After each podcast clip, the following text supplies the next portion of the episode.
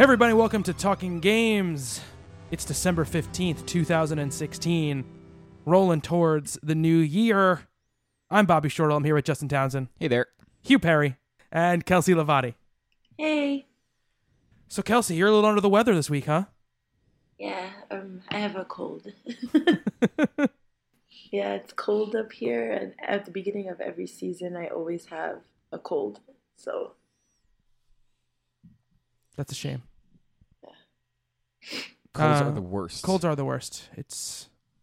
I'd rather have like a fever, stomach virus type deal, because that usually goes away in like a day or two. Yeah, and also with a stomach virus or a fever, you can be like, I have a stomach virus or a fever. I'm gonna stay in bed and not do anything. But if you're like, I have a cold, people are like, okay, go to work. You have a cold. Yeah. If people come to my job, residual after effect of a cold as well, because you just spend like after recovering from the feeling ill part, you then end up with just weeks and weeks of just being a complete fucking snot machine, and that's no fun at all. It is not. If people show up to my job with a cold, I want to yell at them and tell them to go away. It's like go home, get out of here. No one thinks it's bad, so you have to go to work. Kelsey, if you showed up to my job sounding the way you sound, I would pick you up, throw you out the front door, and then wash my hands vigorously. And there's the patented Townsend compassion for you. Yeah, my boss. You know, we have a very small company. It's like 3 people, and so he comes to work always. And he's come to work a few times and been like, "Oh, I think I'm getting the flu."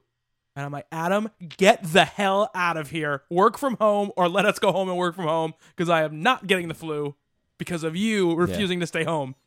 Not going to happen. Not going to happen. He's obviously a hypochondriac, because if he did have the flu, dude wouldn't be able to stand up. No, he's not a hypochondriac. He's a workaholic. So he would stand up even if he couldn't physically stand up, he'd find a way. Other than this hot health talk we've got going on Talking Games, we have some games effects to talk about. We're rolling towards the end of the year, and we're sort of wrapping up the stuff that we're trying to get through before Game of the Year. We're going to be recording our Game of the Year on January 7th, which is a Saturday, and then we're going to put it out that following week on the Wednesday, and then we'll have another show the week after that for you guys. That's also Game of the Year focused. But just like last year, we're going to do a ordered list of 10 games. And so we're going to take a big pile of games and just be brutal for a couple of hours, cutting them down to 10 games and putting those 10 games in an order that works. We decided on January because we wanted a little more time to, finish up some stuff that we were lacking on. Because you always need more time to finish games. Also, trying to get everybody together on the weekend around the holidays was difficult. Also tough.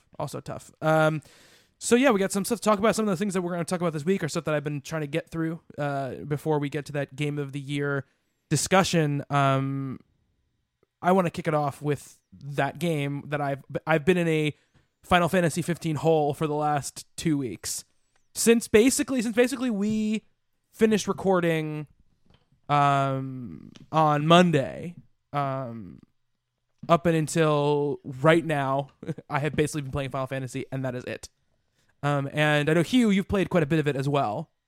Yeah, I'm about 22 hours in, I think. Yeah, and you are, what chapter are you on? 6. Yeah, you've been farting around the open world quite a bit. Yeah, I have this terrible thing where I'm kind of like the dog in Up when he sees a squirrel. I'm just like, ooh, side quest, and get distracted. So yeah, it took for you to go, stop dicking about and do some story missions, for me to go, yeah, I should stop dicking about and do some story missions. Yeah, so, the main reason why is because even I did a lot of side quest stuff, and then when I started getting back to the story stuff, I was over-leveled for the story stuff by 5 to 10 levels, and it made some of the boss encounters and stuff not as interesting because I didn't really have to be tactical. I could just kind of plow through them in order to get there. Yeah, I'm kind of destroying people at the moment. So yeah, what level are you at?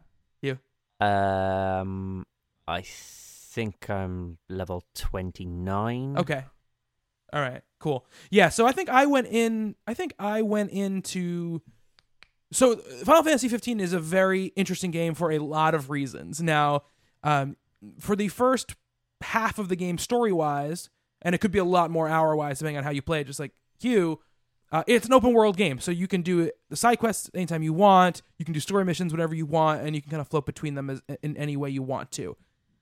Once you start Chapter 9, it becomes basically a linear story experience. You are taken out of the open world, and the game tells you. The game says, look, you're going to leave the open world for a while. You're not going to get the chance to come back for a little bit. So if you want to do anything else, go do it. But after this, you're going to be on this other part of the game. And you go to a couple of different places. And from there, you're basically just going through Chapter 9, 10, 11, 12, 13, 14, 15, one after the other. There is a mechanic they let you do, which is you... You call your like spirit dog, and you can like look into his eyes, and you can think about the past and travel back to the open world and do side quests and stuff like that. So anytime you rest, so when you rest at a hotel or at a campsite or whatever, you can travel back to the open world and do side quests, get money or level up if you want to. So basically you can dream about making more money and then wake up and have more money. That's exactly right. Because anything you've gained over the last... That might be your phone there, Justin, making a little digital noise on us here. That wasn't me. No, it's like making the... I don't hear anything. I heard it, sir. And our listeners will hear it too. Sorry. So yes, there is that. You dream about it and then you go back and you can bring anything back with you. But for me, once I got on the train... sort of literally and metaphorically, I just wanted to go through the story because it did start to ramp up and go through. But I wanted to ask you, Hugh, what are kind of your favorite things about the game right now? There's been quite a few moments I really, really liked. A couple of which you shared the text conversations yes. I had with you about... Yeah, I just love like the game's ability to just like have you just go, holy shit, that's really, really cool. Mm-hmm. Like when you come across like the Titan, when you go to the disc and you first see like how friggin' big he is, and like you just feel absolutely tiny. And at first I was a bit I could take or leave the combat, but now I've got to grips with it. I'm actually really enjoying it, because I think it is a lot more subtle than it first seems when you first start playing it, because it does feel a bit like you can just mash the buttons mm-hmm. and just smash the hell out of things. But once you start coming across things which are a bit more powerful, and can basically down you with one hit. You do have, you've got to block, you've got to parry, you can, phase shift and like dodge the attacks and stuff like that. So getting to grips with that and, getting the learning curve and stuff like that, that feels quite rewarding. And then there's the giant fucking Gandalf lightning, which was amazing. Yeah, it's a pretty fantastic moment in that game. Yeah. It's the first summon that you see. In the game, and people who play Final Fantasy games before know that summons are big parts of the combat, and they work very differently in this game. It's not in past games; it was just basically a spell almost, or an item in your menu that you could call. They only appear in certain situations and when certain criteria are met here. But when they do, it's pretty impressive. Yeah, it's stunning. Like visually, it's just awesome. Yeah. For me, I think that the combat was definitely one of the highlights for me. It became something that when they said that it was going to be an action-based game, more of a real-time game. I worried that it was going to be like Kingdom Hearts in its combat, which to me was always very boring. It was just very simple button presses, square, circle, square, circle, square, circle. Not a lot of dynamic stuff happening. But in this game, while on the surface, you're right, Hugh, like you said, it does seem like it could be simple. You just hold down that attack button, and basically Noctis will just attack it constantly. You don't have to keep pressing the button. You don't even have to mash. You can just hold the button down, and he'll just attack. But once you start dealing with a lot of enemies or bigger enemies, using your sort of the powers or the techniques that your party have in combination with your stuff, doing those blind side strikes, all that kind of stuff, chaining attacks, when to use your sort of spectral, you know, king weapons and when not to, you know, crafting magic, all this kind of stuff. It does become fun to master. And later on in the game, there are some pretty incredible boss fights, especially really the next to last big boss fight was spectacular, just spectacular. Scale and spectacle and having to manage your inventory and how you did it. I felt a big sense of satisfaction when I beat that boss. It was very difficult, but when I did it, I felt like I had accomplished something, and that's a cool feeling in these games. And that captures that feeling that you get from the turn-based stuff, which is, you know, you've done everything right, and you've had to heal and manage your party to death, but in the end, you feel like you really did something. So on, I believe it was during E3, they showed a demo of Final Fantasy running, or gameplay video of them fighting this like giant rock monster. That was the Titan, yeah, and it looked incredibly boring. Yeah, it looked very boring. And that I said the same thing when we watched that video. That sequence is not boring at all. That sequence is really cool. But yeah, showing it was bad. But playing it, the sheer scale of it was pretty awesome. That's not to say, and if people have been following this game, they know that there is a lot of mixed reception to stuff that happens in the game, and it's one of those things that the game does so many things so right and has some truly special things about it, but also has some stuff that is just maddening. Like some stuff that is behind as far as game design goes. It feels like this is their first attempt at doing like Uncharted type stuff or, you know, big open world type stuff in the modern era. And there's just some stuff they don't know how to do yet, it seems. And they also have some weird, crazy ideas that sometimes work and sometimes don't work, but I appreciated so much how much it was going for it, even when it wasn't successful, that I ended up really overall loving it. I finished the story last night. How long did it take you? It took me around 30 hours, I think. And that was doing a fair amount of side quests, but not a ton. You know, I got myself over-leveled for story stuff and then went into the story. It probably took the second half of the game, which was straight through story, probably took about 10 hours, I'd say, just playing it straight through. 3 of which were one chapter, which is one of them. It is Final Fantasy 15 in a microcosm.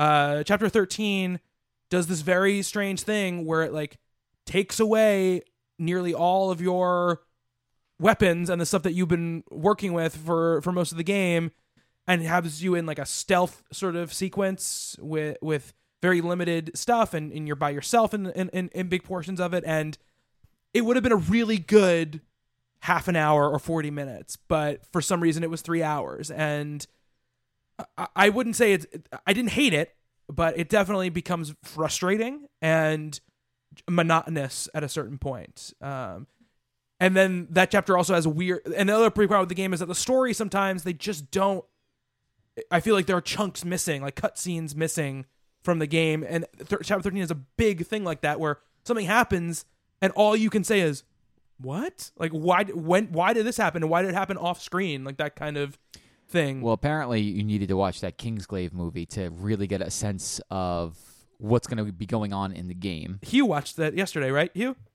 I did. To a certain extent, yeah, it does give some things a little bit more context, yeah, but I wouldn't say it particularly fills in any gaps as such. I mean, like it, I think you get an idea more of like some characters' motivations and, you know, why they are where they are at the start of the game and stuff like that. But I never felt at any point where something happened and I was like, okay, so that's why that's like that. It didn't give me any, you know, extra big understanding for the story as such. I would recommend it because even though it doesn't add a huge amount to the story, it's still a very good film regardless of like its connection to the game. So there is that for it. But I wouldn't say it adds that much in all honesty. Well, it looks like that they're adding a patch into the game. Yeah, they're fixing Chapter 13 and quote unquote. Yeah, which is going to be adding in a lot of that stuff that you were just talking about. Yeah. Like, can't understand why this character is doing this. Mm-hmm. They're probably going to explain it in this upcoming patch. Yeah, absolutely. Mm. I don't know. That's a little far off because they got to do cutscenes and they have to translate them to English and do the both voice tracks and stuff like that. So it's a little far off, which sucks for people who have played through the game, but. And if in 6 months it's an even better game than it is now, that's awesome. For me, I don't regret playing through it. When I played through it, I had a great time. And the biggest thing that surprised me, and one of my favorite things about the game, was when the game started, I couldn't have cared less about the four main characters. They seemed just very baseline, sort of like stereotypical characters that we're just, I'm a tough guy, I'm the smart guy, I'm the little guy who wants to be part of the group, and I'm the broody guy, that's what it was like. But by the end of the game, I cared about all of them immensely. It really worked for me. There's some really good sort of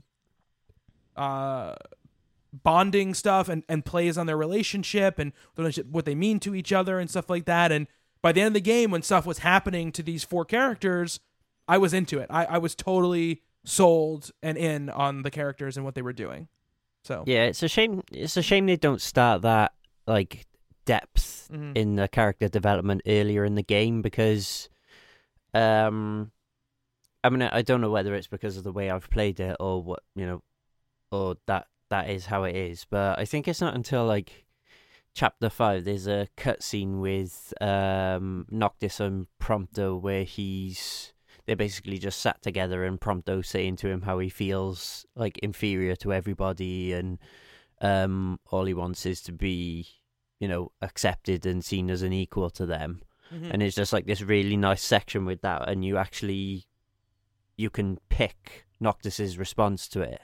And before then, I was starting to like the characters, but other than sort of like the odd repetitive bit of dialogue that gets dropped in,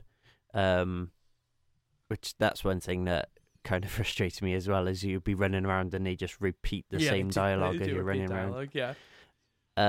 But I just thought that was a really cool little section. It just came entirely out of the blue, and when it finished, I was like, "Oh, what? Like I'm 20 hours into this game. Why haven't we had any of these sequences with any of the other characters before now?" To be fair, you played 20 hours, but you played 4 chapters of the story. That's true. That is true. You can't expect character development in like the behemoth hunt mission. Yeah, I know. I knew before that he really liked chocobos, though. So, yes, he did. Yeah. He does. He talks about that quite a bit when you get near the chocobo farm. And a couple of the biggest moments for me were with Prompto. Like there's a couple moments throughout the game, character-wise and dialogue-wise, that really worked for me.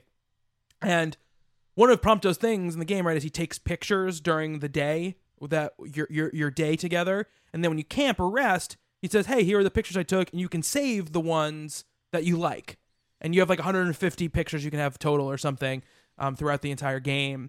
And it was like a cool mechanic. It's like, okay, cool. Here's a picture of me killing like some sort of beast, or us walking down the road, or us hanging out, or what have you, or this weird character we met in some town, and it's neat. And I was like, okay, it's just a neat thing. But they really pay it off later in the game. Oh, interesting. There's a cool payoff for it later in the game. So okay, I was wondering if it was going to go anywhere. Yeah, it does go somewhere. And when it happened, it got to me. Like, it was a really good moment. So for me, I bought into it. And I'm really fascinated with the world, the characters, the style of the game, and the way it plays. I think that the story... Well, I think there's a good story in there. It's undercooked and sometimes underserved by what cutscenes you get and what dialogue you get.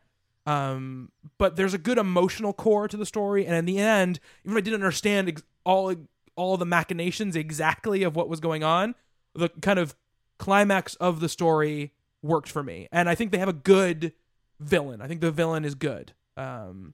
He is suitably vexing and a dick for almost the whole entire game. But I haven't finished a Final Fantasy game, I don't know, since 7, I think. So it got me in a way that the games haven't got me in a long time. And I'm going to take a break because I want to finish up Batman and some other stuff before we get to end of the year. But there are some hunts and stuff I still want to do. There's some cool big missions you can do once you finish the game, because you can go back in the open world after you finish the game. So I'm excited to play more of it. But overall... Yeah, there's the additional sections in the dungeons as well you unlock after... in the post game as well, isn't it? Yeah, there are. Yeah. Yeah, and it was funny because Karen started playing it, and she goes, "I was just walking around." This is how different we are at playing games. For me, when I start a game like that, if it's an open world game, I don't care. I'm gonna go story for at least 2 or 3 sort of chapters just to get myself into the flow, get my bearings, and then go. She just started walking around immediately, and she walked into some level 50 dungeon. Without even realizing it, and it didn't tell her until she got to the boss, and then it was like, "Oh, you've discovered this mission," and she looked in her quest log, and it was like level 50. That's something I would do. Yeah, so that was pretty funny. But yeah, Hugh, I'm looking forward to you finishing the story and seeing what you think of it.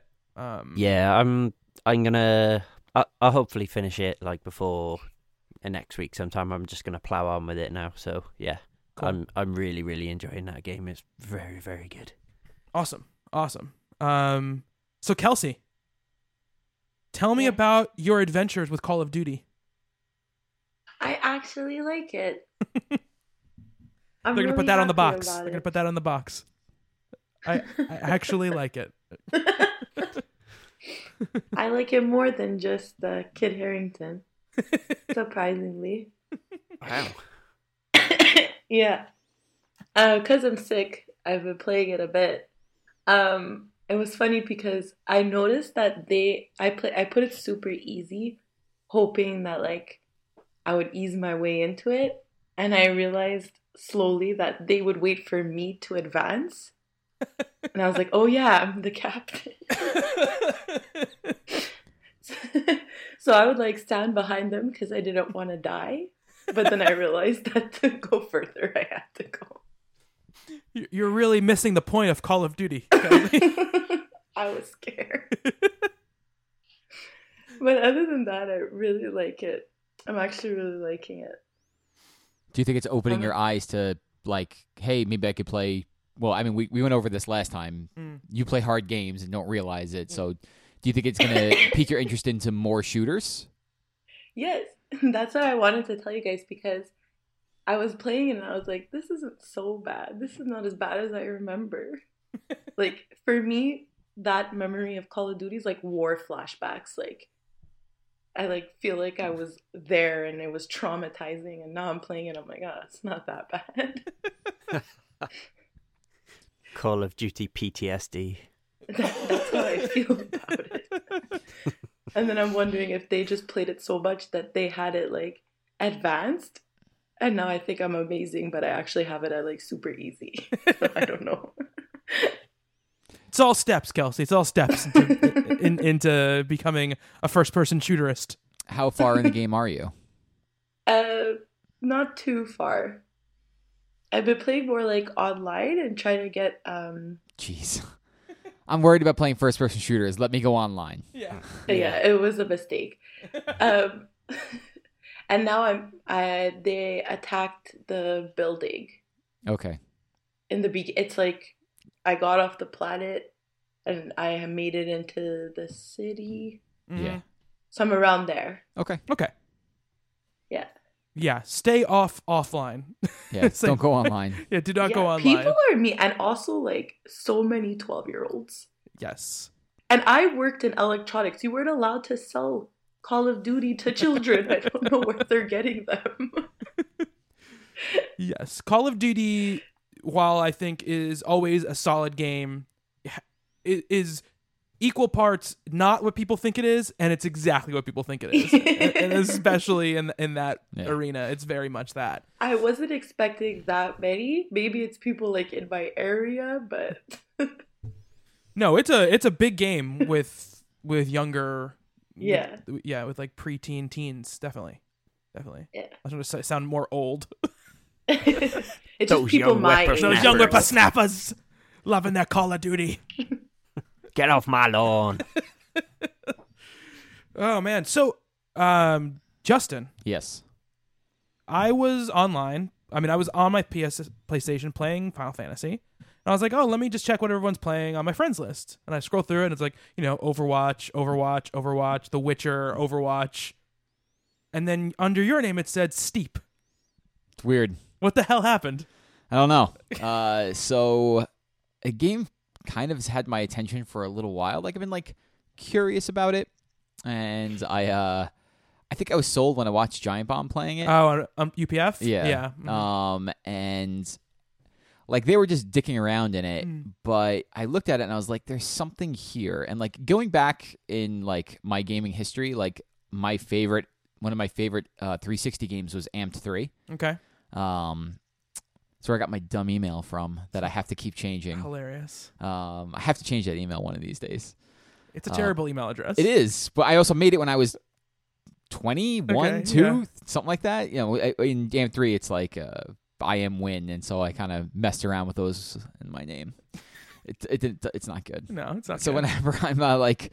Whenever I have to give my email address, I'm always like, I'm just going to spell this out and hopefully they don't look at it. Anyway. They might think it's your last name. Yeah, probably.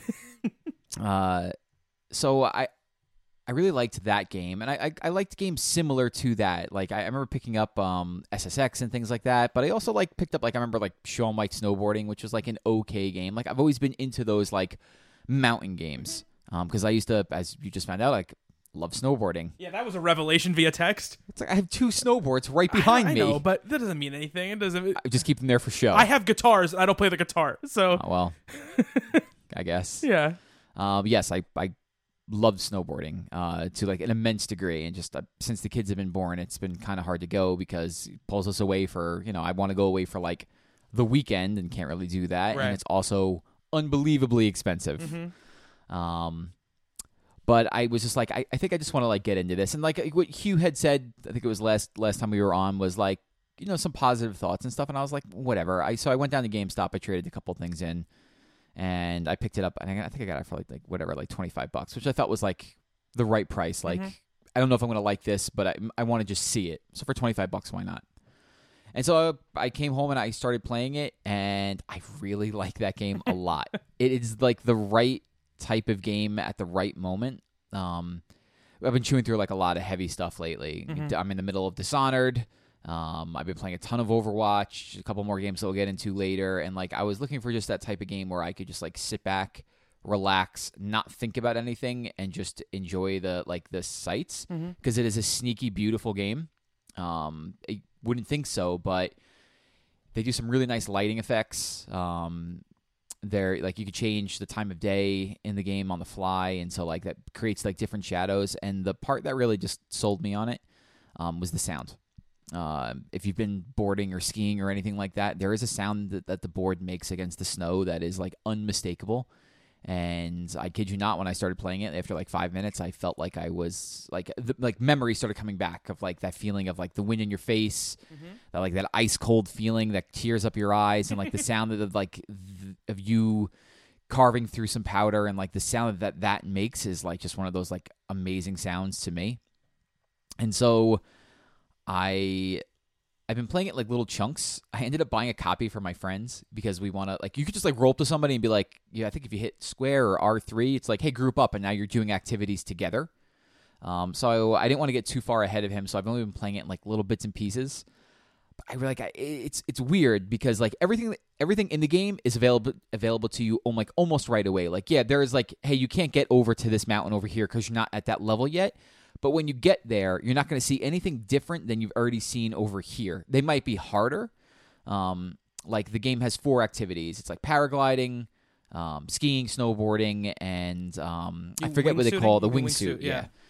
So those challenges might be more difficult in harder areas, but you know what they're going to be. It's not like you're going to be seeing anything different. The way that the game levels you up is, I think, my favorite mechanic in games. Forza does this. In a way, Skyrim does this. It's like I'm just doing a free roam throughout the mountain, and, I found an area. So your explorer level starts rising up because you found a new area. Or I'm just exploring the mountain, not even in a race or a trick competition or anything, and I did like a really great 1080, and it's like, your freestyle skill went up. It's like the more you do certain things, your skills start rising. Mm-hmm. What that eventually unlocks, I have no idea. From what I understand, like meaningless stuff. But I just like seeing numbers go up. And so like just doing those things is just enough for me. Like I don't need to have like it to be like an SSX game where I'm doing like the worm on top of my board. Like even though those games are a ton of fun, it's not what this game's about. Like this game is literally about just going and riding around the mountain and like, yeah, you could do insane stuff. Like I'm gonna like jump off the top of this mountain here, and I'm going to do a 2,000 degree spin, and I'm going to land and somehow be okay. Mm-hmm. Why not? But you could do that type of stuff, but it's more about just like chill. Like that's the game. That's like some people have asked me like, well, what do you think about that game? And I'm like, it's just chill. Like that's the best way I can use to describe it is you just start roaming around. And I had no idea when I bought the game that it was actually based on like real places. And so I was on Reddit the other day, and like I found what I think is my favorite photo of all time, and it is a town of Zermatt, which is at the base of the Matterhorn, which is like my favorite mountain. It's my favorite because like the Matterhorn is just what you would ask a child to draw a mountain. It's what they would draw. Like it is just this giant peak in the middle of nowhere, and that's not how mountains usually are. Usually there are other mountains around it, but the Matterhorn, if you look at it from like a certain angle, like there's nothing else around it. And so I was scrolling through the map, and I was like, "Oh, that's the Matterhorn." Like I didn't realize that, and so I've been like researching it, and now I think for like Angel and I are talking about for like our 15-year anniversary going to Switzerland, and like going to that town and stuff, and like this game is like making me actively want to do that. So again, and like another year of like, hey, I did not expect me to like this game at all. I'm really enjoying it. Like I'm just enjoying cruising around. I'm gonna try and do like most of the metal stuff, and it's like one of those type of games where you just like don't have to think, you just listen to a podcast or music or whatever. The indie game music's like I haven't really liked anything that much, but just like cruise around. I'm gonna team up with my buddy and see what we do. That's cool. Yeah For me, for snowboarding games, unless it's like SSX tricky or something, I just don't get into them very much. I think the way that I could describe it best is like it's not Skate compared to Tony Hawk. It's somewhere in the middle. So you're not doing the crazy stuff you did in Tony Hawk, but it's not as technically precise as Skate would be. Right. It's like in that middle ground. Right. Yeah. Yeah, I'm a little more looking for like, Burnout, but yeah, I mean, I love those type of games. Yeah. Like I'm not the type of person that's like super technical. That's why like Skate never caught on with me, but like this falls in that like that nice sweet spot. Yeah. I get it. Totally. Awesome. That's surprising, but cool to hear. Yeah. Last time I was here, I think I brought you back Call of Duty because I had borrowed it from you, and I've been like, "What, are you gonna trade in?" You're like, "Yeah, probably. I'll just get credit. I don't know what I'm gonna get." And all of a sudden, you got Steep. Yeah, happened. And I'm super glad that I did. Sometimes you just need a game that's just let me sit there and just sort of chill out, and because it's great. Like a lot of the stuff I'm playing right now, is stuff that I want to sit down and play for like an hour. Dishonored 2 is like a good example of that, and I'll get into that in a bit. But Steep, it's like I've got 15 minutes before I have to leave to go pick up Jorah from school. It's like, well, I could probably do like one race, or I could probably just like do a wingsuit challenge or fly down the mountain and maybe find something new. And it's like, oh, you like gained a little bit of level in two things, and it's like, great. All right, I'll come back to this in a little bit. Yeah. Speaking of games that you can do that in, Kelsey's been playing Stardew Valley. I am legitimately interested in hearing this because I keep looking at that game being like, I don't know if I want to play this. It's so good. It's such a good game. Finally, there's someone else on this freaking podcast who's played Stardew Valley. Kelsey, how are you liking it so far? I felt the same way as Justin. I was a bit like nervous. I'm like, oh, it's like Farmville, which I played like a couple of years ago. And but everyone was playing it, and when I was looking for games, because I wanted to try some games that I wouldn't normally pick up for Game of the Year, mm-hmm. I saw that Stardew Valley got a lot of high.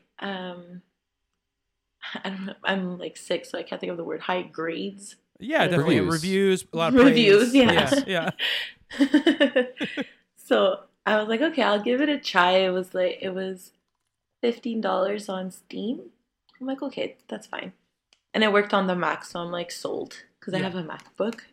It's also not a lot of PS4 right now. Yeah, it just came out on PS4 as well. Yeah, $15 I know. I was pissed. I was like, I should have gotten in on that. That's where I thought you were playing it. No, it's on my MacBook.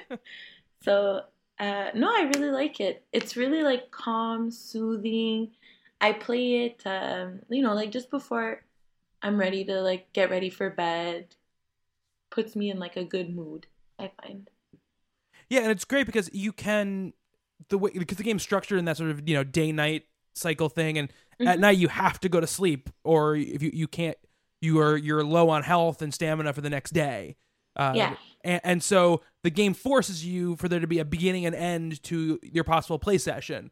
So, and it doesn't last that long in real world time. So there's always a point not that far away from you where you can put the controller down and be like, okay, I finished something. So it's a good game to just play for a little bit and be able to relax and walk away. Yeah, and it's super simple to do. What I tend to do during the day, so I wake up, I'll do a little bit of work on my farm, and I use up half my energy, because you have an energy bar on the side that you have to monitor, because mm-hmm. if it goes too low, the doctor puts you on bed rest, but then the next day you only have half your energy that you, instead of a full bar if you would have went to bed. Mm-hmm. So I only use half of my energy, and then I go to the town and I try to romance anyone. Yep. I just want romance. One of them to love me. Yeah, exactly. I'm going for Shane because he's broody and he just drinks beer in the corner of the bar, and I feel he needs a friend. Kelsey walks up to the chicken. It's like, hey there. Hey there. Can I give you a ruby? What do you like? I Googled what he likes. I'm like, what does he like? Oh, look at you. Doing some spying, some digital spying on him. Yeah, I need to know. I've never played a game like this. Mm-hmm. And last night I was in the PlayStation store and I was looking at it, and I don't have time to play it. I with all the things I have backed up right now, I'm not gonna be able to play this for a Game of the Year, so I'm not gonna spend the money on it right now. But I was looking at it, I'm like, I don't know if I would enjoy this, because I don't know if I would enjoy the whole cycle of you've got a plant, you've got a I saw in the video they were all right, now you got to water the plants, now you got to collect all the plants, now you got to or the crops, mm-hmm. and then deliver them around to people, and then you're mining for stuff, and then I saw fishing, and I was like, I don't know, it seems I know you could lose 100 hours in the mm-hmm. game, but I don't mm-hmm. know if it would hold my attention for that long. It seems very repetitive, and I don't mean that in a derogatory way, but it just seems you're doing the same thing over and over, and for an end goal, but it just seems that end goal could be a ways off. Yeah, how much time you put into it, Kelsey? Not too much. I got it 2 days ago. Oh, okay. 3 days ago. But I think at first, when you're just getting used to it and you still have to clean up your yard and stuff, it could feel a bit tedious. But once you pull through after that, it's the first 2-3 days within the game, so it's really not even that long. Once you plant your first plant and you get the rhythm of it, it is really fun. Yeah, and I think that there is a certain amount of repetitive to the game. I probably put 20 hours into it or something, mm-hmm. Back when it came out and first came out on PC. And there is a certain repetitiveness to it, but it's a repetitiveness that is comforting, because mm-hmm. there's also a bunch of... Because every day will be different, though, when you go into the town, who you're talking to, if you decide to go down into the mines. That puts a whole new layer on it. And I know... and you're playing this version, Kelsey, but they put out a patch, a 1.1 patch a few weeks ago, which added a bunch of stuff to the game. You could pick the type of farm you wanted to start with. You can, there's monster attacks and stuff in some of them. So, it's a tough game to explain because you say you never play a game like it. There aren't a lot of games like this because it meshes together sort of like a Minecraft-y element, but also a sort of Harvest Moon for sure. Some Animal Crossing is also in there with like the sort of dynamics with the villagers and stuff like that. The way you build out your house and stuff like that. But the cool thing about the game is that there are so many options for you to explore, even within just if you're just going to farm, because you can farm, you can mine, you can fish, you can do one of those a ton, you can do one of them less than the other. It just depends on what you want to do. But there's like once you get past like the initial sort of round of crops, you start to unlock different crops you can do. You can start to grow hops and make beer. You know, you can buy chickens and then farm eggs. And then, but the great thing about the game is that you never feel like it's on top of you. You never, it's not a game like, let's say, Overcooked, which is about managing all this stuff that's happening all at once. And if you don't do it right away, you know, it's going to burn and everything's going to be done. It's really not like that. Okay. It's very much okay, I got like 10 things to do. I'll do five of them right now. And then I'll set a couple things up. Three of them are going to take a day. So I'll set those up and walk away. And then I'll go into town and I'll talk to some people. You know, I'll give, you know, this guy a blade of grass, or this guy a strawberry, or this girl, you know, an orange. And see if they like it. If they like it, I know that that's what they want. And then I'll come back, and you can build up relationships with people. And as you build up relationships with people, it unlocks like quests, and because there are quests in the game.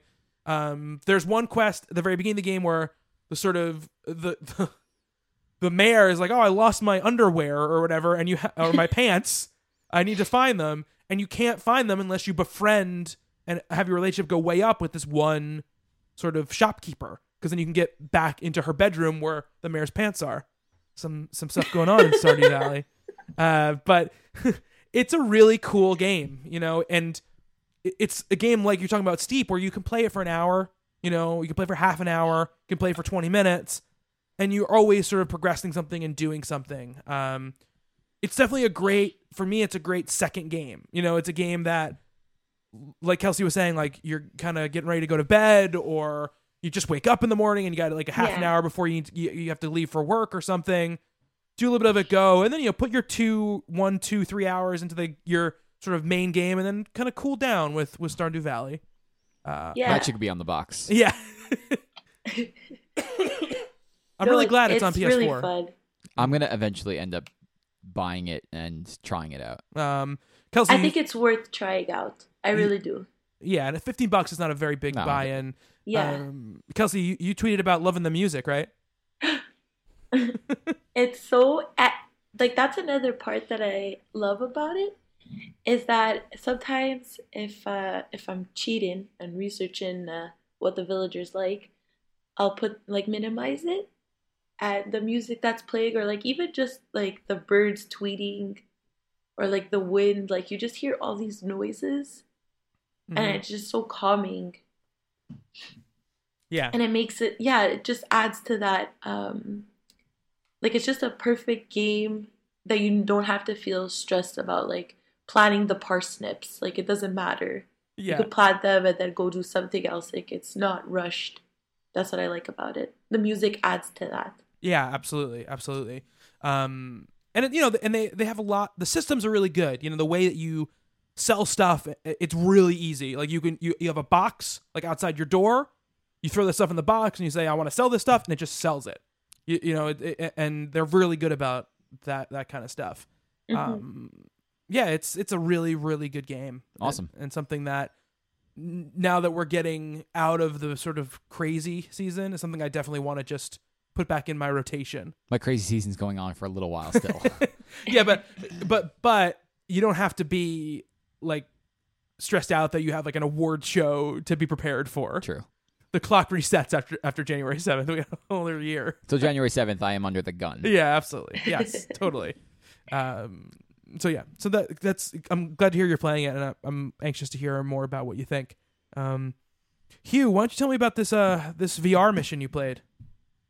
Oh man. This it's exactly what VR was made for. It is so damn cool. Anyone who knows me, and for everyone who doesn't, I am a huge Star Wars fan. I literally cannot remember a time in my life where there wasn't Star Wars.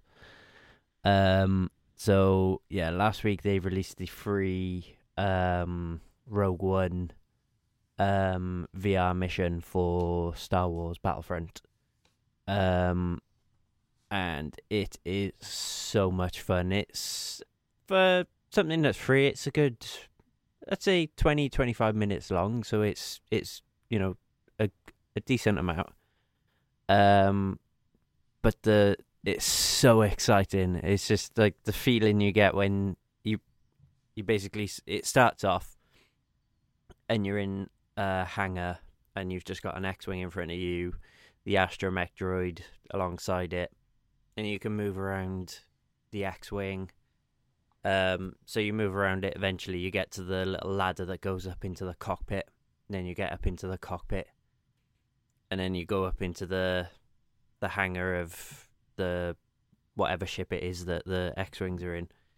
And the feeling of just like you're sat there and you can see your hands on like the controls of the X-Wing, and I looked down and you could just see your body, and you're wearing like the orange X-Wing pilot's jumpsuit, and there's that panel on your chest, and you look either side of you, and the wings are there, and then it just shoots you off into space.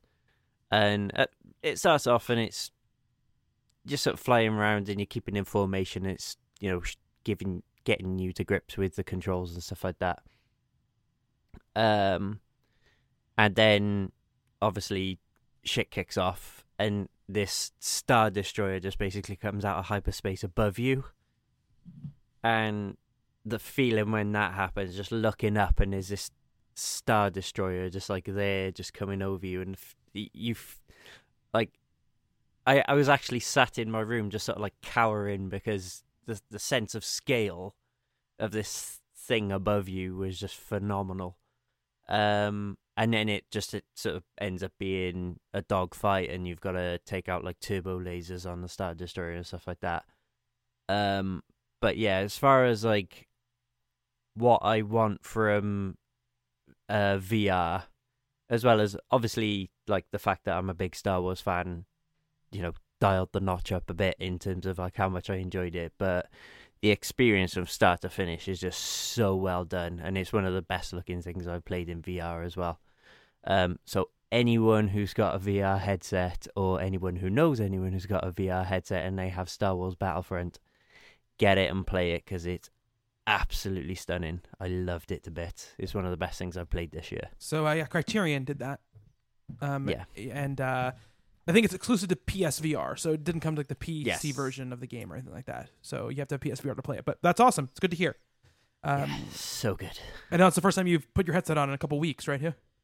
Yeah, because I can't admit, I think, I was on a conversation with you one night. I don't know, I just kind of got to the point where a lot of the games on it seem quite samey, because when at the keynote at the PlayStation Experience, when they announced that, what was it called, Starblood Arena, I was just like, oh, another arena-based sort of shooter type thing. Like, I've got the Rigs game, and that's fun, but there's not enough to it to keep me going back to it.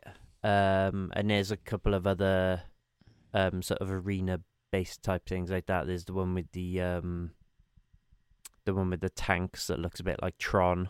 Oh yeah, Battlezone. That's the one. Mm-hmm. So yeah, I don't know. I just kind of got to the point where I was just thinking, there's just not a lot of variety here, and nothing really that's catching my eye. Not that there's been a huge amount released for it since it launched. I mean, I still think the two best things I've played on it are the Arkham VR and this Star Wars mission. They were both really cool, and you know, make really really good use of the technology. They also happen to be very much in your wheelhouse as far as your interests. They do. They do very much appeal to my geek nature. So there is that. Being a massive Batman and a massive Star Wars fan do kind of skew my opinion on that. But they are both very, very good. Cool. So, Justin, you have a lot on the list this week. I do. You have a lot on the list. Do you want to talk about your quick hits right now, or you want to go in more in depth with something? I'll go in depth. Okay. So I mentioned before, I've dug into Dishonored 2 since the last time that we recorded, and I'm about I'm on the fourth chapter right now, and I have a lot of thoughts about that game. To start off the bat, I like it. I like it a lot. I'm very torn about how to play it, though.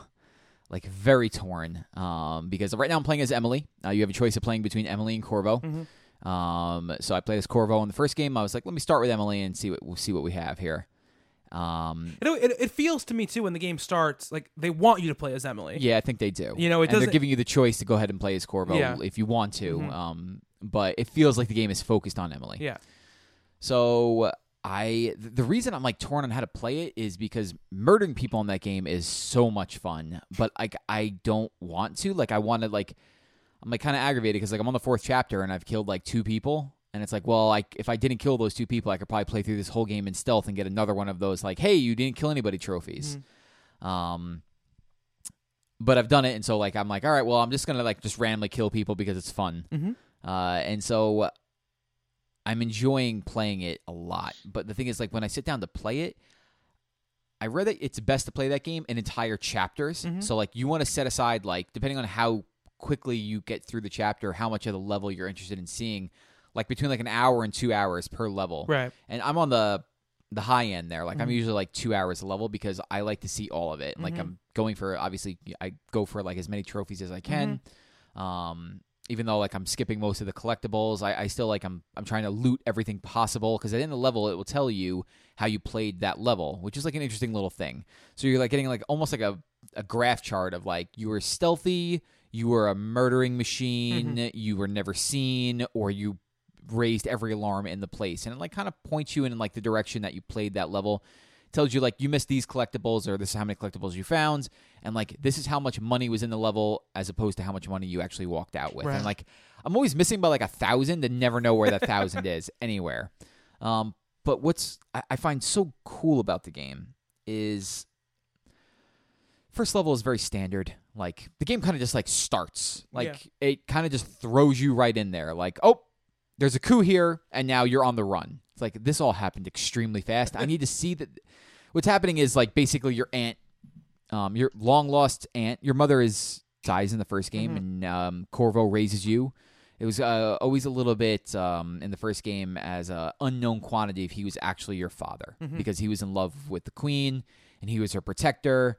But in this game, they just throw that right out the window. You're his daughter. Yeah. And within the first 4 minutes of the game, these people come in. They're like, your long-lost aunt is here, and she's actually the queen, and also you're wanted for all these murders. It's like, oh, I guess I'm on the run for the rest of the game now.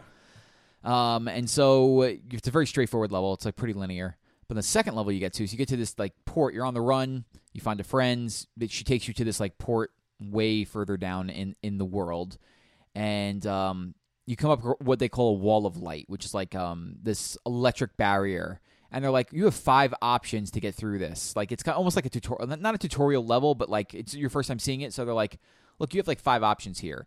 Depending on which character you're playing, you could inhibit the body of a rat and sneak through. Mm-hmm. You could find the power source and turn it off. You could find your way across it through the rooftops or through like an open window. So it's giving you like a lot of different ways that you could play the game. And those scenarios are in like every ounce of what you're doing. So like you could choose to play it like you're a cold-blooded killer and you could just go through murdering everybody, or you could choose not to be seen. You could, you have those encounters where it's like, I came across like a sort of boss encounter. It was like, you could help this person because they're afflicted by something, or you could kill them. And like, that'll change the outcome of the game, because in the first Dishonored, you had like, well, there's a good ending and a bad ending. And depending on how many people you killed, it would infect it would affect the way that the game is played out. In the first game, it was rats. Like, there's a rat plague, and the more people that you kill, the plague spreads. And here, it's more about these blood flies, and I believe that you also will come across rats at some point. But there'll be more blood fly areas, which are, like, quarantined off that you can go in. You're also carrying around the heart of your mother, which is a weird thing. It's true. So you could, like, pull out this literal heart that has all these gears in it, and she will, like, you could point at a person, hit L2, and it will, like, she'll tell you that person's secrets, which is, like, kind of an interesting mechanism, because I saw this woman, and I saved her from something, and then I listened to her secret, and it turns out she's a miserable person. And, like, I felt a little bit conflicted of, like, I don't know if I, like, want to save that person next time, if I would save her again. Also, it's like, I might want to kill this person because I found out they're actually really terrible by just listening to their secrets. Doing that heart, having that heart thing out will pretty much show you most of the secret, not collectibles, but like runes that you can find in the level, which increase how many powers that you can have or increases the powers that you have. So like you're constantly switching back and forth between your gun or your, in my case, sleep darts, your abilities, and this heart to like find things. And like you're sneaking your way through these, I call them like hub levels. It's not linear by any stretch of the imagination, but you're in like a very large enclosed space. Yeah. You're like in a town. So the town is only so big, and you'll eventually come to places where, oh, the sea stops me, or like there's a big railing here that drops off into a cliff. But you could choose to attack it any way that you want. You could go from the rooftops. You can go through buildings. You could walk through the streets. The powers are cool. You can, one of these, my favorite ones is Domino, which you can link up to 4 targets together. And like you could link these 4 and then stab one of them and they all die. Or link these 4 and put a sleep dart in one and they all go to sleep. And then you hide the bodies and loot them and stuff. The game's cool. Mm-hmm. Like I right now I'm in the, what people are saying is the best level in the game. It's called the Clockwork Mansion. And I won't spoil anything about it. But I've seen, I made the mistake of doing what they didn't say to do. So I played up into a point, and now it's like, well, now I've like I left off in the middle of this level, and like I'm aggravated about that. I would have rather just seen it all the way through. Right.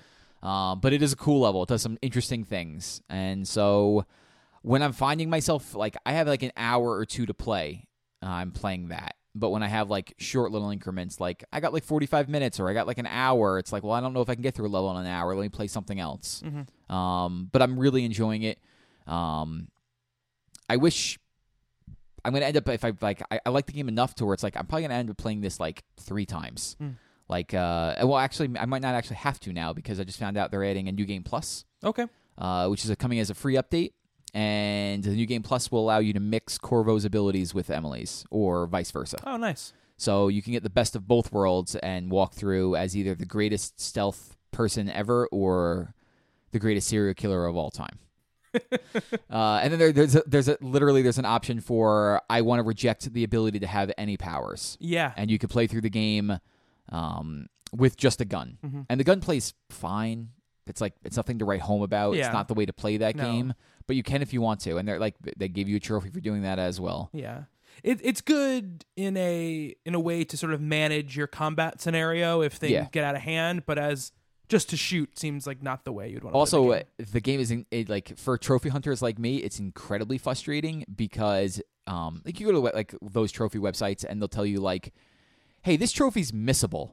Like you have to be paying attention to get it. They say nearly every trophy in the game is missable. Oh, wow. So you have to be paying attention at all times, like looking for them.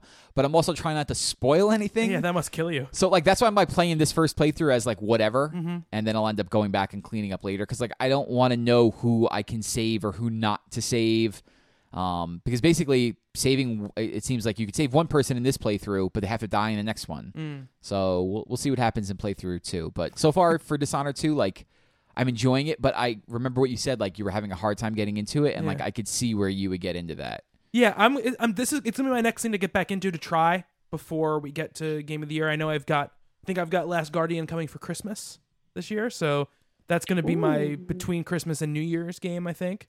But before Christmas, I'm gonna be probably hitting on Dishonored to try to get through that. The other thing I'm trying to get through, I'm actually streaming it, is Batman, the Telltale game series. I did episode 2. Thanks, Cal.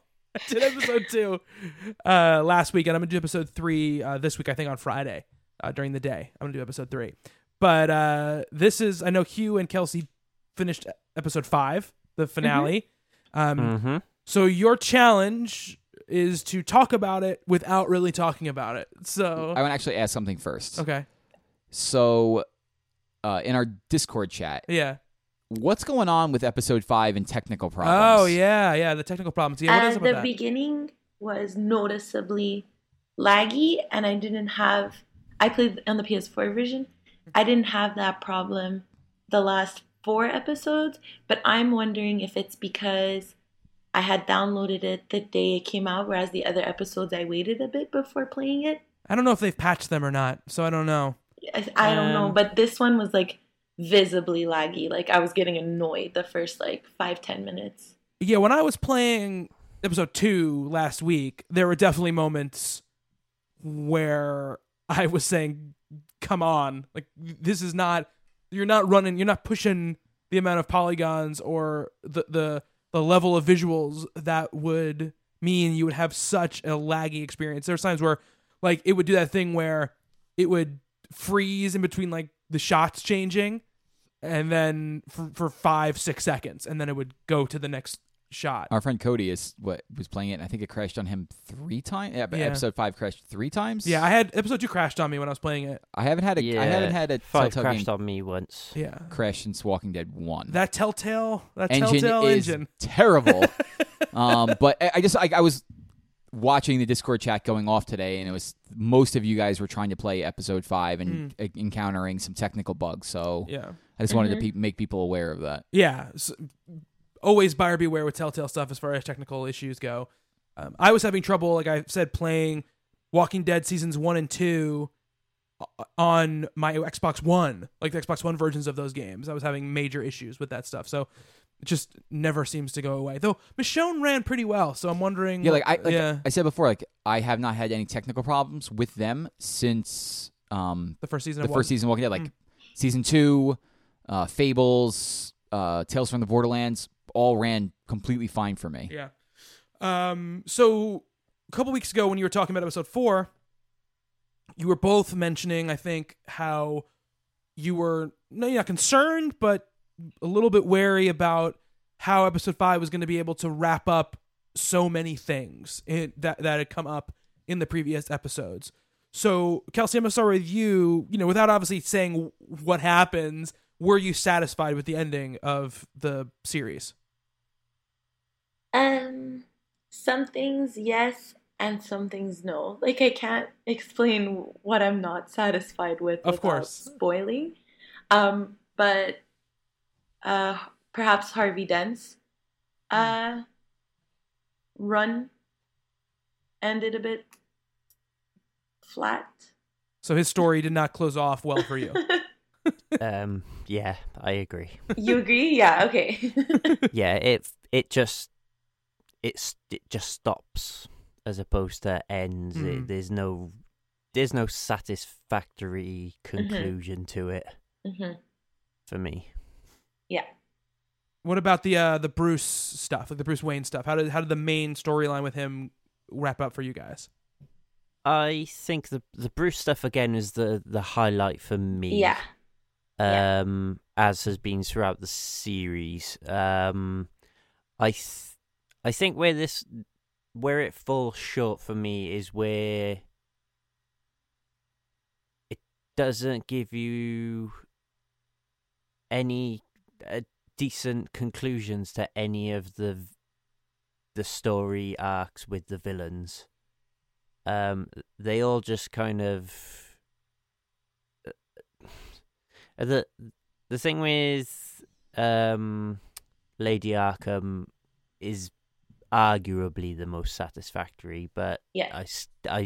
I still didn't particularly think it could have been handled better. And I felt was a little bit predictable. And go on. Go.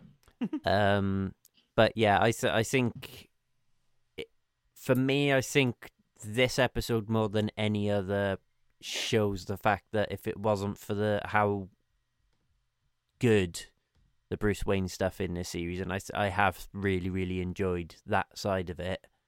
I think it would have fallen flat as a series if it wasn't for that stuff for me after playing this last episode. So overall, not the home run you guys were hoping for the last episode? I think one of the villains, I think it's heavily implied that he'll be a season 2 villain. Okay. I think with Lady Arkham, it was an interesting twist to her, how she became the villain that she did. And like Hugh, I was very, I really enjoyed Bruce's story and the plot with him and how he relates to Gotham's villains and the city as a whole. Yeah, when I was playing episode 2, what was interesting to me was it was a cool choice, and this is not a big spoiler, but you have a conversation to go have, and it asks you, do you want to go have the conversation as Batman or do you want to have the conversation as Bruce? And that was a neat thing. It was cool to be able to focus on Bruce and have it be my choice as well. That is pretty cool. And it was cool to feel like that's what I wanted to do. You know, I wanted to go as Bruce because it was more fascinating than going as Batman. I think in episode 5, Alfred has a really good line about Bruce being Bruce and Bruce being Batman. And it's right before you have to choose a big decision at the end. Yeah. There is some really good Bruce and Alfred stuff in this episode, I would say. Beautiful. Beautiful. Yes. I felt the closing scene once, funnily enough, me and Cody were speaking about it. Once I found out what the closing scene was going to be, I basically, as soon as, it's funny, it's just one of those things, when you see a scene like this in a movie, you know, and it's like kind of like the closing scene of the movie, you're just like, yeah, something's going to happen here, and then it's going to wrap it, like, this is where it's going to finish, and it's going to set up the sequel / follow-on game type thing, and, when it happened, I was just kind of like, it just felt a little bit contrived to me, but I still enjoyed this episode. Like I said, I think it's a 50-50 thing. I think this episode, more than any others, is very much a case of you could easily spend as much time talking about how some things fall flat as you could how other things are done really, really well. So, fair enough. That's cool. I mean, I'm looking forward to playing through it for sure.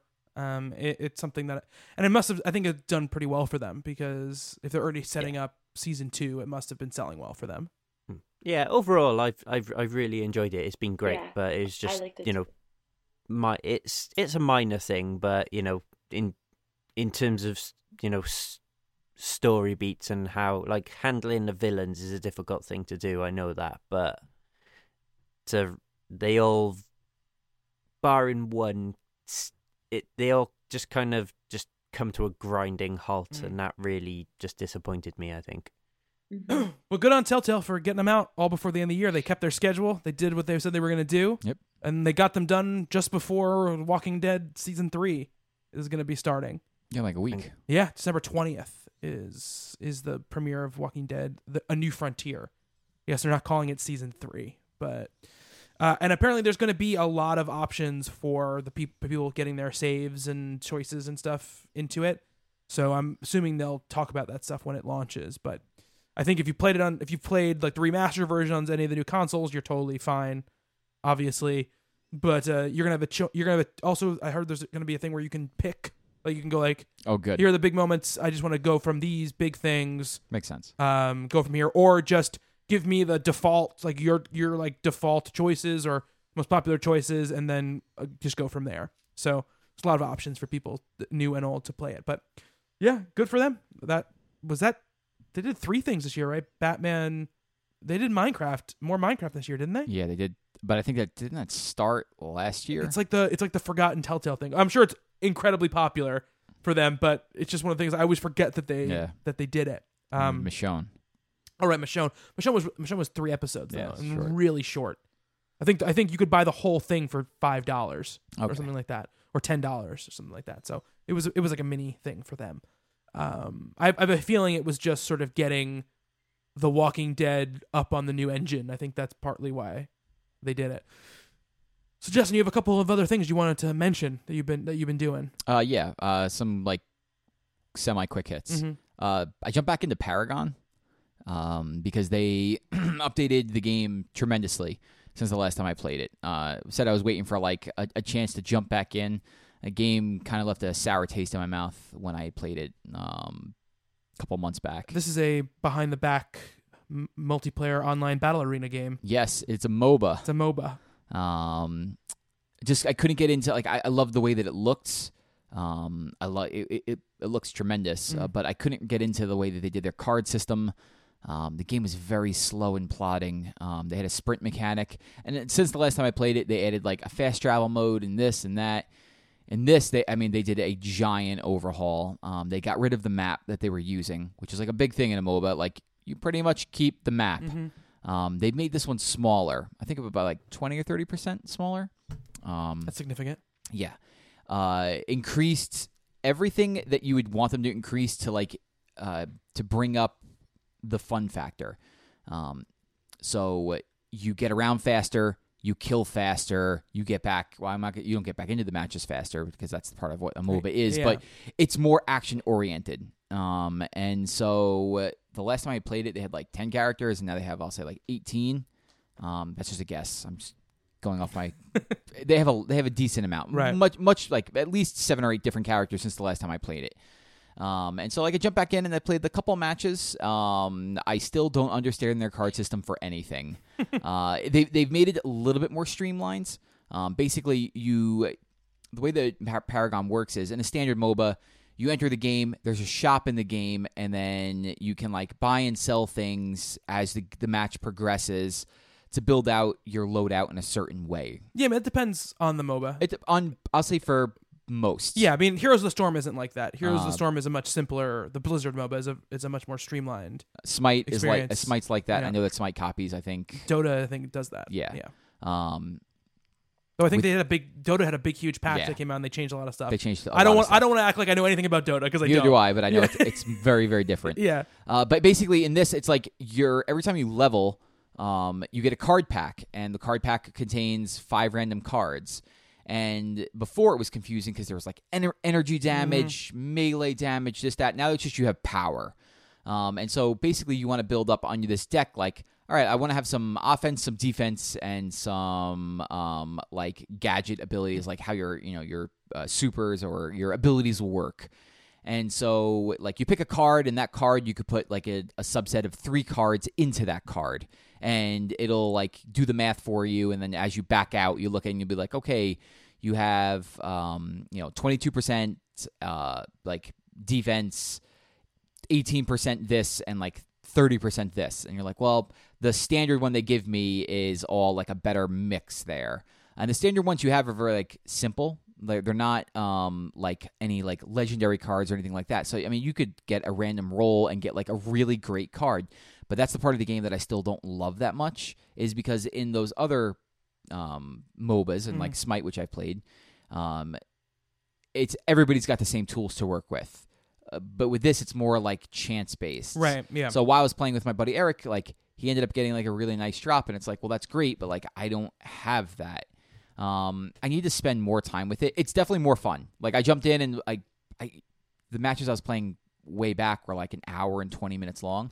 These were going about like 30 to 40 minutes. Mm-hmm. And I was like, some rounds I was doing terrible. I was like 4 and 10, but other rounds I was doing okay. I was like 9 and 4, 9 and 5. And it's like, all right, like this is working better.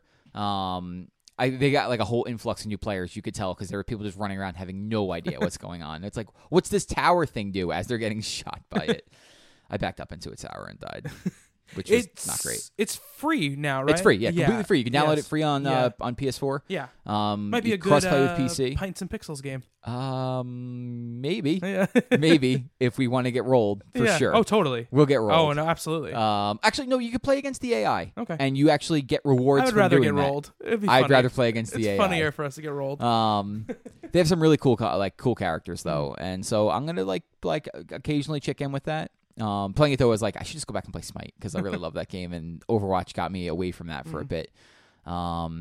So yeah, I'll be updating on Paragon throughout the coming year. More quick hits. Played Marrakesh and Hitman. Yes, I'm now a Hitman player with one of my buddies. Marrakesh so far my least favorite map. Yeah, it's got a problem where it's cool because there are so many people on it. Like it's really impressive. How many Technically, NPCs. It's impressive. Yeah. But when I'm trying to murder or like knock out this guard, all these people looking at me gets in the way. Yeah, there's a lot less room for fun because you're worried so much about people seeing you. I went into... So this guard was on patrol, and I was like, what I'm going to do is I'm going to open up this door, and I'm going to throw a coin in there. So at first I was like, let me check it out. So I go in there. Nobody's in there. It's this like little laundry room. It's like I'm in there, and I'm like, actually, I'll just open the door, and I'll throw the coin and I'll have him walk in here. It's like I open the door, and then all of a sudden there's a person behind me, like an NPC, just like, excuse me, like a repairman. Yeah. It's like, did you just come out of the garbage can? Like, where did you just come from? I'm enjoying Hitman immensely. Right now they have a Christmas map. Which takes place in Paris. Yes. And you are tasked with killing Harry and Marv from Home Alone. Yeah. Which is pretty great. I'm pretty excited to play that. Yeah. The Marrakesh thing's so funny. Just a quick Hitman story. So... I was playing one of the Serario 6 targets, and he was behind that like military line where he was at that school where all the military is training or whatever. So every single entrance that is guarded by a couple of guards. So you have to figure out a way to get past those guards, and there's outfits that get you past the guards. But I was having trouble finding anyone to do that. And the story when you're playing the story version of that map, it gives you a specific opportunity to go get this kind of graffiti artist, and if you take his place, you can go walk right in. But this, I was like, I don't know what to do, so I'm walking around, and I was like, okay, I'm going to try something. So it was the least guarded area. It was just two guys in front of a staircase. And so I went running up, and I just punched the one guy in the face, and then hit the other guy in the head with a soda can. But just as I did that, another guard came walking up and saw me.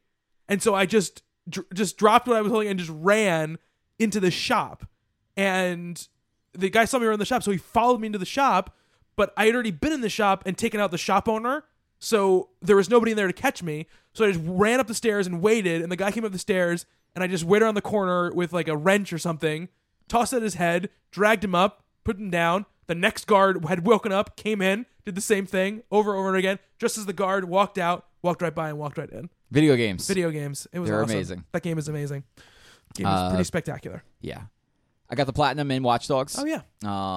That feels like so long ago. It does feel like so long ago. I think that game is really, really good. Mm-hmm. I it's going to be on my top 10 this year. I feel like its ending was just a little bit off center. I've heard not great things about the ending. Yeah. It kind of just ends. And not in the way that you're expecting. Like, I was doing the last mission, and it's like, okay, I'm cool. I'm doing the last mission. All right. Like, there's obviously a part 2 to this mission, and, like, there's not. So it caught me a little bit off guard. But, like, all in all, like, I think it was a terrific experience. Cool. I wrote down something else, and now I'm forgetting what it was. You ever written down? Oh, I regened in Titanfall. Oh, yeah. You did that finally. Finally, yeah. It was on the list last time. And it was on the list last time. I got to, like, 49. Yeah, I forgot I had to actually get to, like, 51. So you go to 50, and then you regen. Titanfall continues to be great. Awesome. So let's hit some quick hits on some listener questions before we get out of here. William Poe says, hello to everyone on Talking Games and happy holidays. And he asks, we talked about this obviously a lot, has anyone played the new Final Fantasy XV, and how would you rank it in comparison to the other Final Fantasy games? Big fan of all the Talking Comics podcasts. Keep being awesome. Well, thank you very much, William. So obviously we have played it. Hugh, do you have a history with the Final Fantasy series? Have you played them before, or is this kind of your first foray? Final Fantasy VII is a big favorite of mine. One of my favorite games of all time. I think I played 7, 8, and 9, and then dropped off the series for a little while. Okay. It's so hard to compare what that game is now compared, to, the turn-based sort of top-down game it used to be.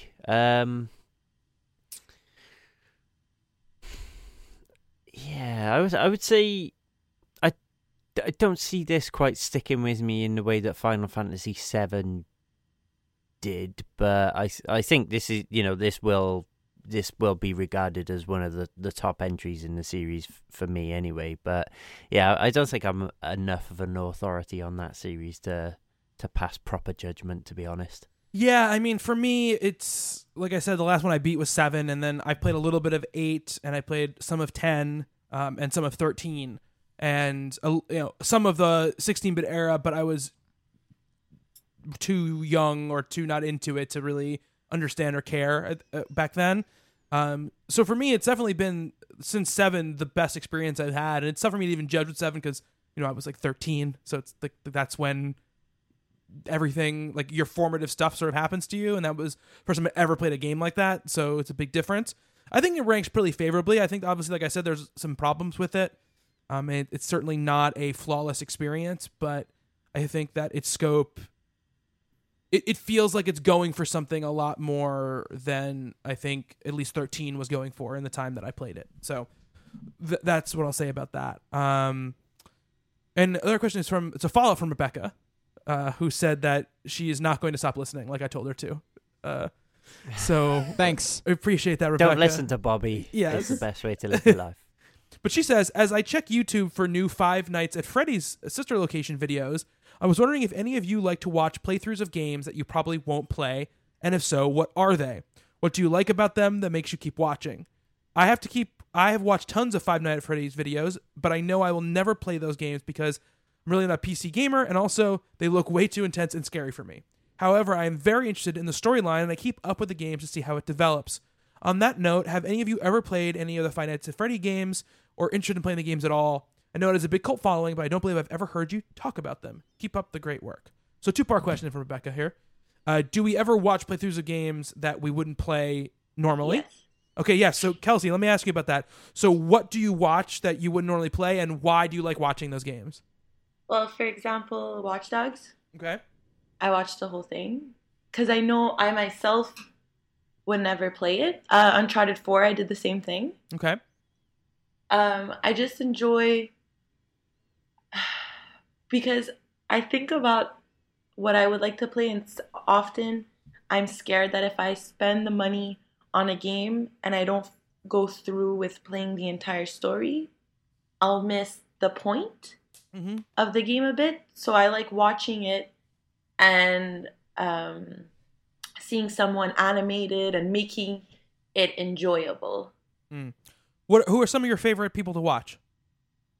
Well, I don't know how to pronounce it. He has red hair. He's like really big on YouTube. Oh, Markiplier? Yes. Yes. Him and oh no, what's his name? I feel bad now because I watch him all the time. Game Riot. That's okay. It. I like he's the one that I watched his Uncharted, his Watch Dogs, The Witness. I watched that with him too. Man, that's a rough game to watch someone play. No, it was really fun. That's what I'm talking about. He makes it fun. He must have. Does he edit his videos? Because I can't imagine he would just. No, he talks over. No, I'm sure he talks over, but yeah. I mean, it wasn't just like I couldn't imagine like they're just like long shots of him staring at a puzzle. Oh yeah. Like he'll do like one or two going through the puzzle, and then if he can't figure out, he'll be like, hey guys, this is my 10th attempt and I figured it out. Right. Okay, that's what I was wondering, because my wife is big into watching kind of let's plays and YouTubers, and but usually of games that she plays and then just wants to watch somebody else play them. So the amount of times I've seen Firewatch or Life is Strange, she watched somebody play The Witness, but that's what he did. He just kind of like, if he took a long time, he'd be like, okay, this I went through like 100 tries, this is my actual like solution to finishing it. For Firewatch, actually, I watched him play maybe like 20 minutes, and then I was like, oh, I actually really like this game, so I bought it. Mm. Yeah, I think that's a good thing about Let's Plays as well, is that it can open you up to games that you wouldn't normally maybe want to play. But I've watched a little bit of Markiplier, Jacksepticeye. These are all people that my wife also watches, so that's the reason I watch them. And she used to watch PewDiePie. But she doesn't really watch him anymore. So. Yeah. We watch a ton of videos. On Giant Bomb. We watch Giant Bomb do their quick looks, which has sold me on a ton of games. Yeah, yeah, absolutely. Different experience, I think, than watching a Let's Play necessarily. I suppose. Because you're going into for like an editorial reason. It's like, okay, they're going to play this game and they're going to kind of give me an impression about how good it is. And that's not really what YouTubers are really about. Yeah. They're about more the entertainment experience of it. Mm-hmm. There are some that aren't about that, but most of them are about like the fun of sitting. It's like you're sitting with somebody you know who's playing the game, and you're watching them play the game.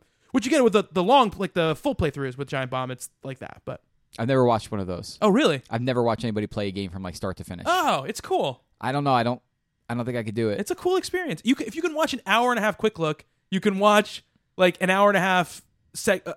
Episode of a playthrough. Well, I think what the quick looks is if it's a game that I know I'm interested in, I won't even watch it, even though I love listening to the guys at Giant Bomb talk.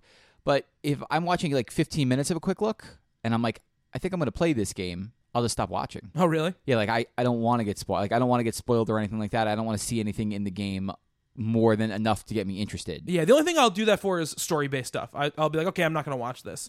I mean, like if they're running like a Call of Duty map or something, or like, or if they're playing like Titanfall multiplayer, like yeah, I'll watch that and just listen to them talk about it. But as far as like a story based thing, like if me watching it for 15 minutes isn't enough to A, sell me on their game, or B, tell me I don't need to play it, I'm never gonna just keep watching. Like I'll never get past it, like that 15 minute part. That's crazy to me. I rather like I buy pretty much everything. It's true. Well, I'm not really watching it to be like, for the most part, should I buy this? I watch it because I like watching them play the games, you know, and I trust their opinions. And it does turn me on to stuff that I wouldn't like. Stardew Valley is a game I never would have played if it hadn't been for Giant Bomb. So that's definitely stuff happens. But I don't seek out games that I wouldn't normally play as far to watch on Let's Plays unless they show up, you know, unless they're quick looks on Giant Bomb. Hugh, do you ever watch any Let's Plays? No, in all honesty, my feelings are much the same as Justin's. I think I could do it better than them.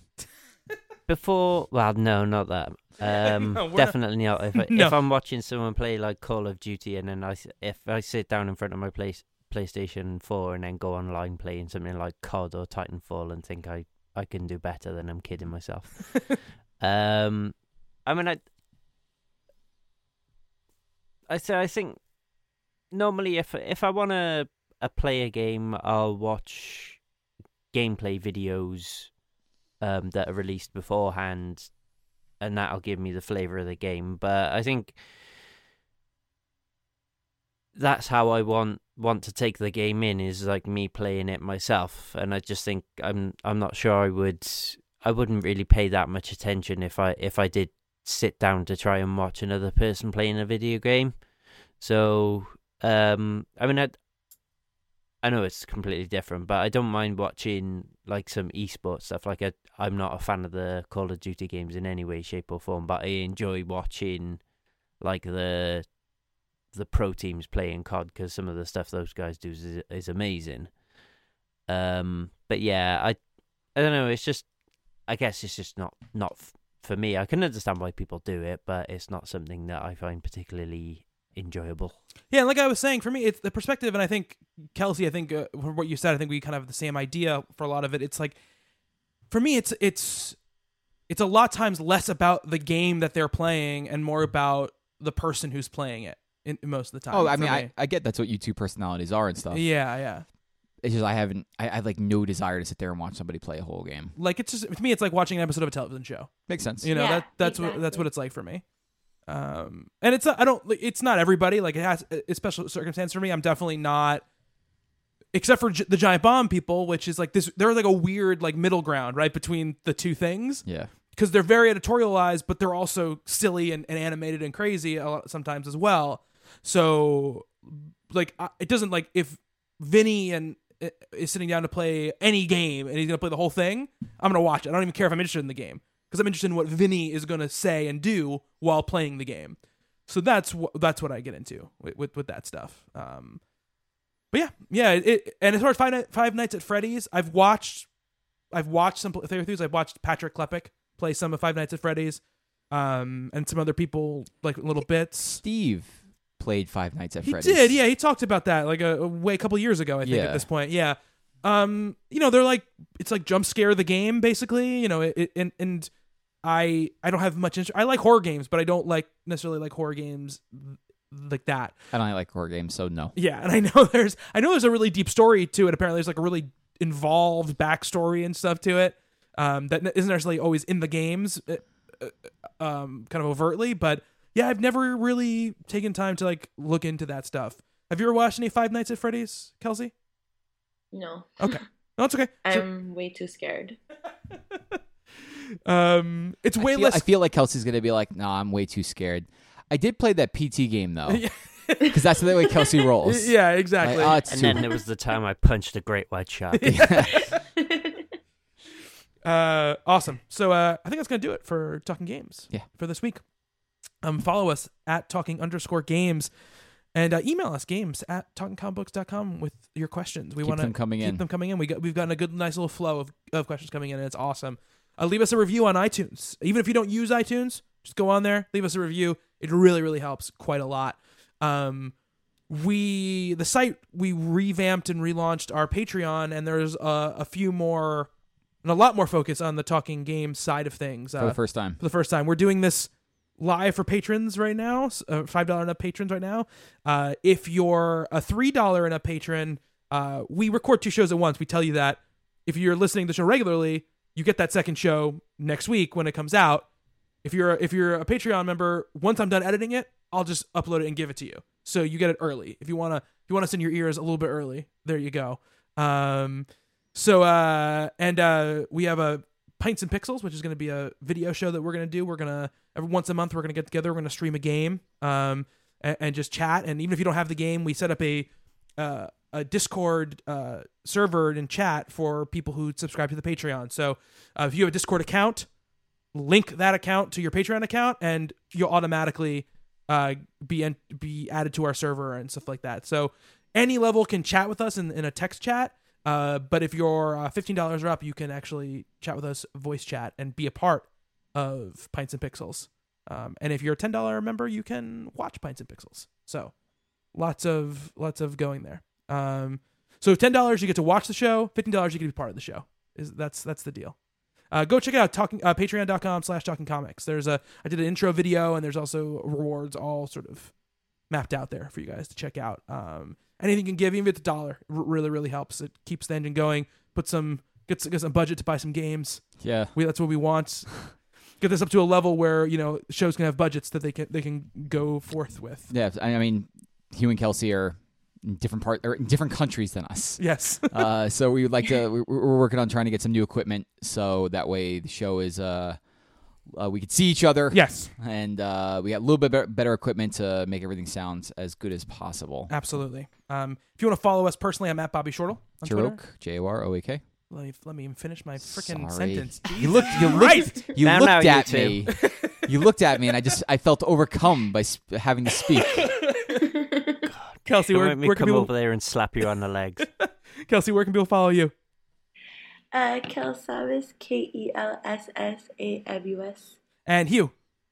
I am at H_Paz. All right. Once again, keep those questions coming in, please. They're awesome. We want to try to do one or two every single week, and then some weeks we'll do even a more featured version.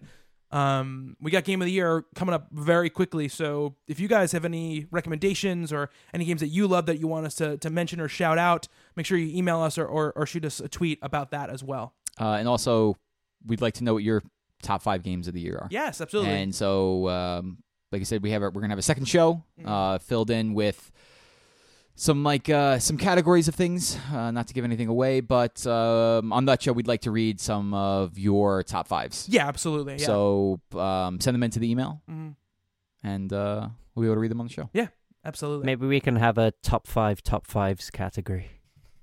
Yeah, we'll debate it. Rebecca's top 5 is way better than William's. Yeah, all right, go to hell, Justin. Okay. That's how it's end up going anyway. It begins already. All right. Thank you so much for listening. And thank you, Justin. Thank you, Hugh. Thank you, Kelsey. Thank you, Bobby. We did it. We did it this time. Yay. Yes. And it's good night from him. Be good to each other, everyone. We'll see you next week.